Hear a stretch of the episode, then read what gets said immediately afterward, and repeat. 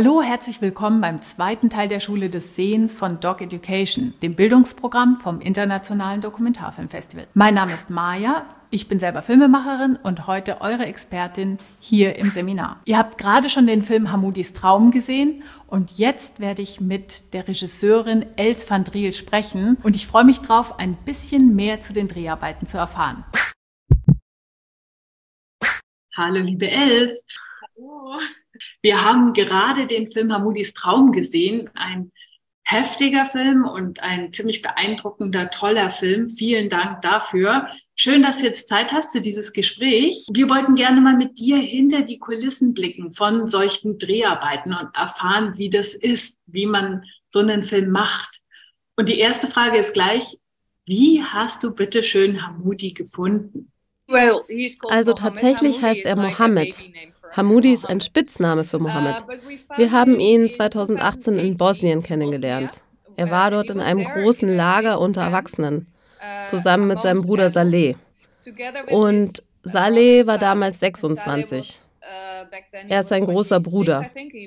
Für den Kinofilm haben wir geplant, mehrere unbegleitete Minderjährige auf ihrem Weg nach Europa zu filmen. Ähm, da hatten wir nun die große Frage, ist Mohammed überhaupt ein unbegleiteter Minderjähriger? Er reist zwar ohne Eltern, aber mit seinem älteren Bruder. Und ein unbegleiteter Minderjähriger wäre ein Kind, das ohne jegliche Begleitung reist. Uh, Jemand Junges, der ganz alleine ist. Also hatten wir dieses Dilemma, sollten wir seine Geschichte trotzdem in den Film nehmen und haben uns dafür entschieden, Hamoudi ist noch ein Kind und muss so viele Sachen ohne seine Eltern machen. Also haben wir seine Geschichte gefilmt. Und er fand die Idee, einen Film zu machen, auch gut, weil er das Gefühl hatte, was er auf der Flucht und im neuen Land erlebt, ist wie in einem Film. Es ist, als wäre er in einem Traum, also in einem Albtraum sogar. Sehr beängstigend und super erschreckend. Mohammed hatte als Kind in Syrien schon Gruselfilme gesehen. Und jetzt hat er sich so gefühlt, als wäre er selbst Teil von so einem Film. Und wir waren da mit einer Kamera, haben ihn begleitet und gefilmt. Er fand es eine coole Idee, Teil eines Films zu werden. Und es gab ihm auch neue Kraft, in einem Film mitzuwirken, weil dann alles für ihn irgendwie realer wurde. Es passierte einfach alles in echt und es war eben kein Traum, dass er sich das alles nur einbildete. Also haben wir ihn auf der Flucht ab 2018 bis zu diesem Jahr begleitet und immer wieder gefilmt. Und sogar als er in den Niederlanden ankam, waren wir da. Das war wirklich besonders, ihn ankommen zu sehen. Seine Zehen war bei der Ankunft wegen der Kälte ganz blau, weil er tagelang durch den Schnee in Kroatien laufen musste. Er hatte dort Pushbacks erlebt, also Grenzsoldaten, die ihn wieder über die Grenze zurück nach Bosnien geschickt haben, von Kroatien nach Bosnien. Und das hat ihm wirklich Angst gemacht. Das sind große Männer mit großen Waffen. Und als Kind erscheint einem alles immer noch mal viel größer. Und das war ein wirklich schlimmes Erlebnis für ihn. Hamoudi hat uns das alles ganz offen erzählt, sodass wir alle verstehen konnten, was so eine Flucht bedeutet. Das ist unvorstellbar, was man sogar als Kind durchmachen muss, wenn man Schutz und Sicherheit sucht. Und ich meine, stell dir mal vor, er war ein Kind aus dem Krieg in Syrien. Und er hat mir mal gesagt, der Krieg in Syrien hat mir damals Angst gemacht, aber Europa war für mich dann genauso beängstigend wie Syrien. Aber jetzt geht es ihm gut. Er ist in den Niederlanden in Sicherheit, seine Familie ist da, seine Mutter und seine Schwestern sind angekommen. Er geht zur Schule, er lernt die Sprache und er will immer noch Arzt werden. Hamoudi hat echt große Pläne. Er hat hier neue Freunde gefunden und ja, ist einfach ein glücklicher Junge jetzt. Hat man denn als Filmemacherin so einen Fokus? Wusstest du vorher schon ganz genau, was du erzählen möchtest? Wir dachten, es wäre interessant, einen kleinen Teil seines neuen Lebens zu verfolgen. Wie es für einen Jungen in diesem Alter ist, in einem neuen Land in die fremde Schule zu gehen, neue Freunde zu finden und die Sprache zu lernen. Und dann gab es natürlich diese große Ungewissheit in seinem Leben. Er wusste nicht, ob seine Mutter jemals in die Niederlande nachkommen wird. Das war eine echt große Belastung für ihn. Wir haben dann herausgefunden, dass der Prozess der Familienzusammenführung sehr lange dauert. Wir brauchten gut zwei Jahre, bis alle wieder zusammen waren. Mit unserem Film wollten wir zeigen, was es mit einem sehr jungen Menschen macht, wenn man so lange von seiner Mutter getrennt ist. Ihr habt Hamudi also in den Niederlanden beobachtet, wie er ankommt und habt daraus einen Film gemacht. Aber es gibt ja auch diese Handybilder, also man sagt Archivaufnahmen auch dazu, in der wir die Flucht von Hamudi sehen, also Bilder am Fluss zum Beispiel. Wie seid ihr an diese Bilder gekommen? Hat Hamudi die selber gefilmt? Uh, Diese Bilder von der Flucht sind teilweise wirklich von ihm mit dem Handy gefilmt und von seinem Bruder uh, Saleh. Aber ein Teil der Aufnahmen kommt auch von anderen Jungs, die wir für das Projekt Shadow Games gefilmt haben. Wir haben für den Film Bilder gesucht, die seine Flucht wirklich verdeutlichen. Oh, ich verstehe. Ich habe schon Angst gehabt, dass er die selber gefilmt hat und sich dabei gefilmt hat, wie er den Fluss überquert. Und er erzählt ja aus dem Off, dass er fast ertrunken ist dabei bei dieser Überquerung. Ja, er wäre wirklich beinahe gestorben. Er ist fast ertrunken. Mohammed konnte nicht gut schwimmen, darum war der Fluss extrem gefährlich für ihn. Als Filmemacherin habe ich die Aufgabe, das in Bildern zu erzählen. Wie verbildlicht man die Gefahr einer Flussüberquerung? Zuerst waren wir ja auch dort an diesem reißenden Fluss und haben selbst Bilder mit einer guten Kamera gemacht.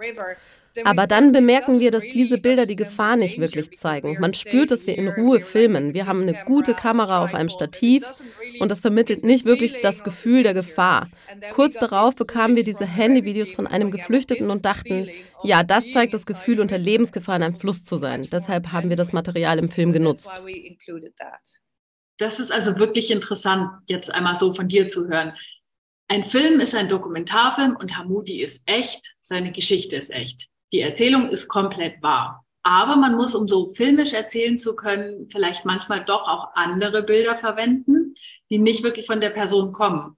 Und ich weiß, das wird nicht nur in euren Fällen so gemacht und das macht eure Geschichte natürlich noch sehr viel nachvollziehbarer, als wenn das nur im Interview gesagt hätte. Im Film soll man Bilder zeigen, nicht mit Worten erzählen. Und ihr habt noch was ganz Besonderes in eurem Dokumentarfilm eingebaut, so eine gezeichnete Ebene, eine Animationsebene. Und da sieht man Hamudi, sein Dreirad mit einem roten Luftballon, der daran gebunden ist. Und dann sieht man ihn später nochmal und immer wieder.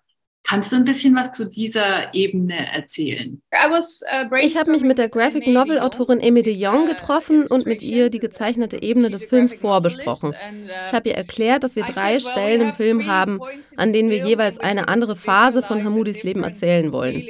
Wir sind dann gemeinsam drauf gekommen, dass es gut wäre, wenn diese Illustrationen nicht nur Bilder zeigen, die im Moment erwähnt werden, sondern auch als eigenständige Geschichte im Film funktionieren. Eine weitere Erzählebene innerhalb des Dokumentarfilms also. Ich musste gleich an den Künstler Banksy denken, an das sehr bekannte Bild mit dem Kind mit dem Luftballon. Und ich dachte, der Luftballon ist so ein kindliches Symbol. Luftballons verbindet man immer mit Kindern. Und gleichzeitig weiß man, dass ein Ballon auch was sehr Flüchtiges ist. Er kann in die Luft steigen, verschwinden und er kann platzen. Mein Gedanke war also, der Luftballon steht für seinen kindlichen Traum. Er ist eine Metapher für seine Hoffnung, seine Zukunft und für die Vergangenheit mit seiner Mutter, als er noch ein kleines Kind war, mit vier oder so. Und dann, wenn Hamudi aus dem Land fliehen muss, wenn wir ihn mit dem Ballon wegfliegen sehen, dann steht der Ballon für seine Hoffnung und seine Träume, also für die Zukunft. Und als er dann in den Niederlanden ankommt, verheddert sich der Luftballon ja im Baum. Das ist auch wieder symbolisch. Es ist schwierig, die eigenen Hoffnungen und Träume hier in den Niederlanden zu verwirklichen. Die Illustrationen sind also eine Geschichte, die Gefühle verdeutlicht, aber auch für sich selbst steht. So that's yeah, that's a story in, in itself, indeed. Das stimmt. Und das Ende ist auch ein bisschen traurig, weil er versucht ja seinen Ballon wieder zu bekommen, aber der ist im Baum verfangen und Hamuti ist viel zu klein, ihn zu erreichen. Das ist die Realität. Ja, das ist Realität. Und ihr habt diese Realität ja total gut eingefangen und uns damit diese Geschichte erzählt. Ihr, du hast diesen Film ja zusammen mit deiner Co-Regisseurin Evie Blankefort gemacht. Ihr habt ja auch entschieden, dass es in diesem Film keinen Sprecher gibt. Also es gibt nicht so eine Sprecherin oder einen Sprecher, der von außen nochmal irgendwelche Informationen dazu gibt oder uns sagt, was wir sowieso schon sehen, was ja auch manchmal passiert, sondern ihr beobachtet einfach nur und lasst Hamudi seine Geschichte erzählen. War das eine bewusste Regieentscheidung? Ich denke, dass ein guter Dokumentarfilm dem Zuschauer ermöglicht, am Leben eines Menschen teilzunehmen. Und eine Möglichkeit, dem Protagonisten wirklich nahe zu kommen, ist es, bei wichtigen Erlebnissen dabei zu sein. Darum ist unser Filmteam immer dann dabei gewesen, wenn Hamoudis Leben sich weiterentwickelt hat, also bei wichtigen Momenten in der Schule oder wenn er mit den Beamten spricht oder in all diesen Schlüsselmomenten überlegen wir uns, ob und was wir filmen sollen und was dann damit erzählt wird we think of, okay, what should we film and what does it represent? Uh, Natürlich kann man auch einen ganzen Tag lang filmen, aber es ist nicht alles uh, an einem Tag bedeutungsvoll. Wie jemand zum Beispiel gerade ein Sandwich isst, erzählt überhaupt nichts Wichtiges. Also wählen wir solche Szenen aus, die ein Gefühl zeigen oder für etwas Wichtiges stehen, das in seinem Leben passiert. Also Szenen, die uns mehr Informationen geben, wie etwas passiert und warum es passiert. Und man versucht nicht alles mit Interviews und uh, Worten zu erzählen. Es ist viel filmischer und schöner zuzuschauen und zu beobachten. Show, don't tell, sagen wir. Wenn du was miterlebst in Bildern, kannst du es besser spüren und verstehen. Also man identifiziert sich dann besser mit den Protagonisten. Das ist eine sehr gute Erklärung, danke. Und wie lang waren die Dreharbeiten mit Hamudi? Wir haben nur in Schlüsselmomenten gefilmt. Ich glaube, wir haben insgesamt nur fünf oder sechs Tage in den Niederlanden mit ihm gedreht, aber wir haben auch schon während seiner Flucht uh, gedreht. Also Grundsätzlich hatten wir bei diesem Film ein zeitliches Problem. Wir wussten ja nie, wie lange wir Hamudi insgesamt begleiten würden. Denn unser Traum war es, das Wiedersehen mit der Familie im Film zu haben. Und das ist dann einfach nicht passiert. Uh,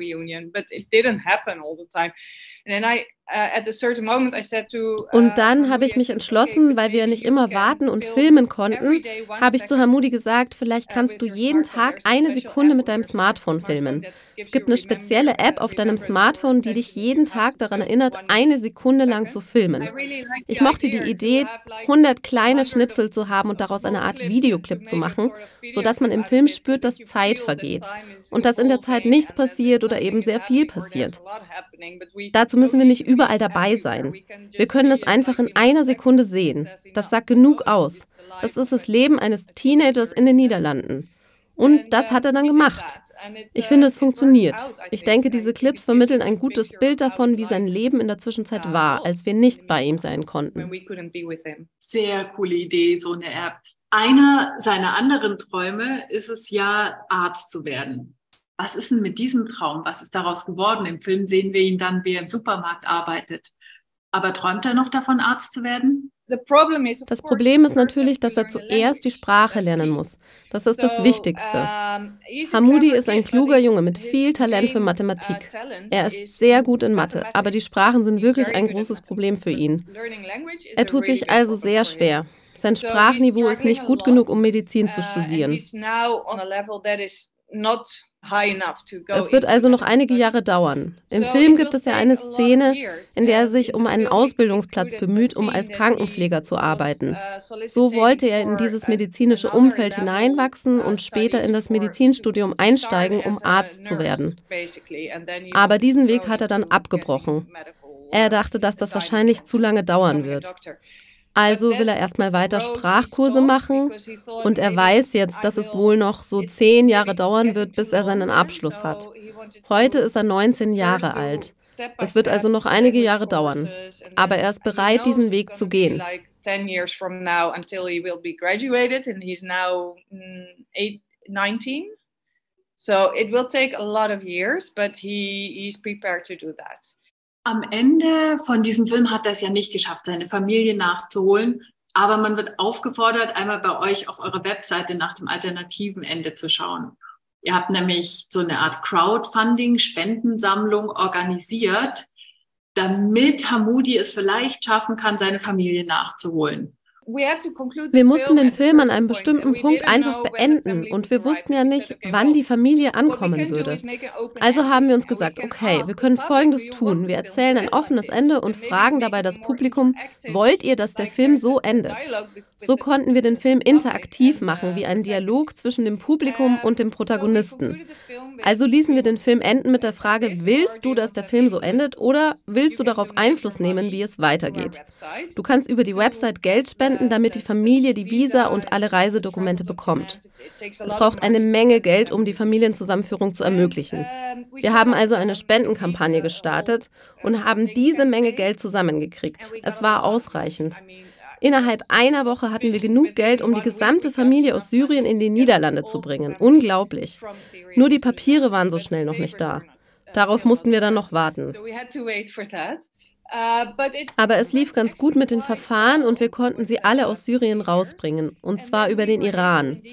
Sie mussten also zuerst zur Botschaft in Teheran reisen und dann sind sie von dort aus direkt nach Amsterdam geflogen. Wir waren am Flughafen und haben die Ankunft nachträglich gefilmt. Ja, es fühlte sich für uns dann auch so an, als ob an diesem Punkt unsere Arbeit dafür erledigt ist. Das war Hamudis Ziel und sein Traum. Und jetzt ist die Familie da. Okay, sie kämpfen mit der Integration und der Wohnungssuche und so weiter. Aber sie werden es schaffen. Es gibt da so einen ziemlich coolen Song in der Mitte des Filmes, in dem davon erzählt wird, wie cool Hamudi ist, dass er das alles alleine schafft. Eben nicht, dass es traurig ist, sondern wie selbstbewusst er auch damit sein kann. Ist der Song extra für den Film geschrieben worden? Der passt so perfekt da drauf. Den Song hat Reason gemacht, ein sehr bekannter niederländischer Rap-Künstler. Und es war ganz witzig. Ich musste ihn briefen und habe zu ihm gesagt, vielleicht kannst du einen Song machen, der von Hamudi handelt. Hamudi hat diesen Traum. Er möchte, dass seine Familie kommt, aber er hat ein sehr hartes Leben und er leidet und fühlt sich allein. Und es gab all diese negativen Dinge, die ich ihm erzählt habe. Und dann kam er mit diesem Text zurück, der so bejahend und so positiv ist. Er geht so, ich mache alles immer selbst.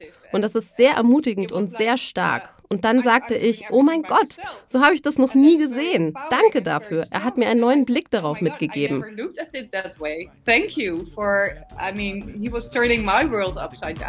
Ik droom al tijden over dat ik hem weer bij me heb. Maar toen ik weg moest, hebben wij niet eens gedag gezegd. De bommen vielen en het dorp was weg. Sinds die dag doe ik alles helemaal zelf. Das hat Humudi so viel Kraft gegeben und so viel Stolz, dass er seiner Familie tatsächlich helfen konnte. Und das ist natürlich sehr stark. Er musste viele Entbehrungen ertragen, aber jetzt hatte er es geschafft. Es ist sein Lied. Das war so toll.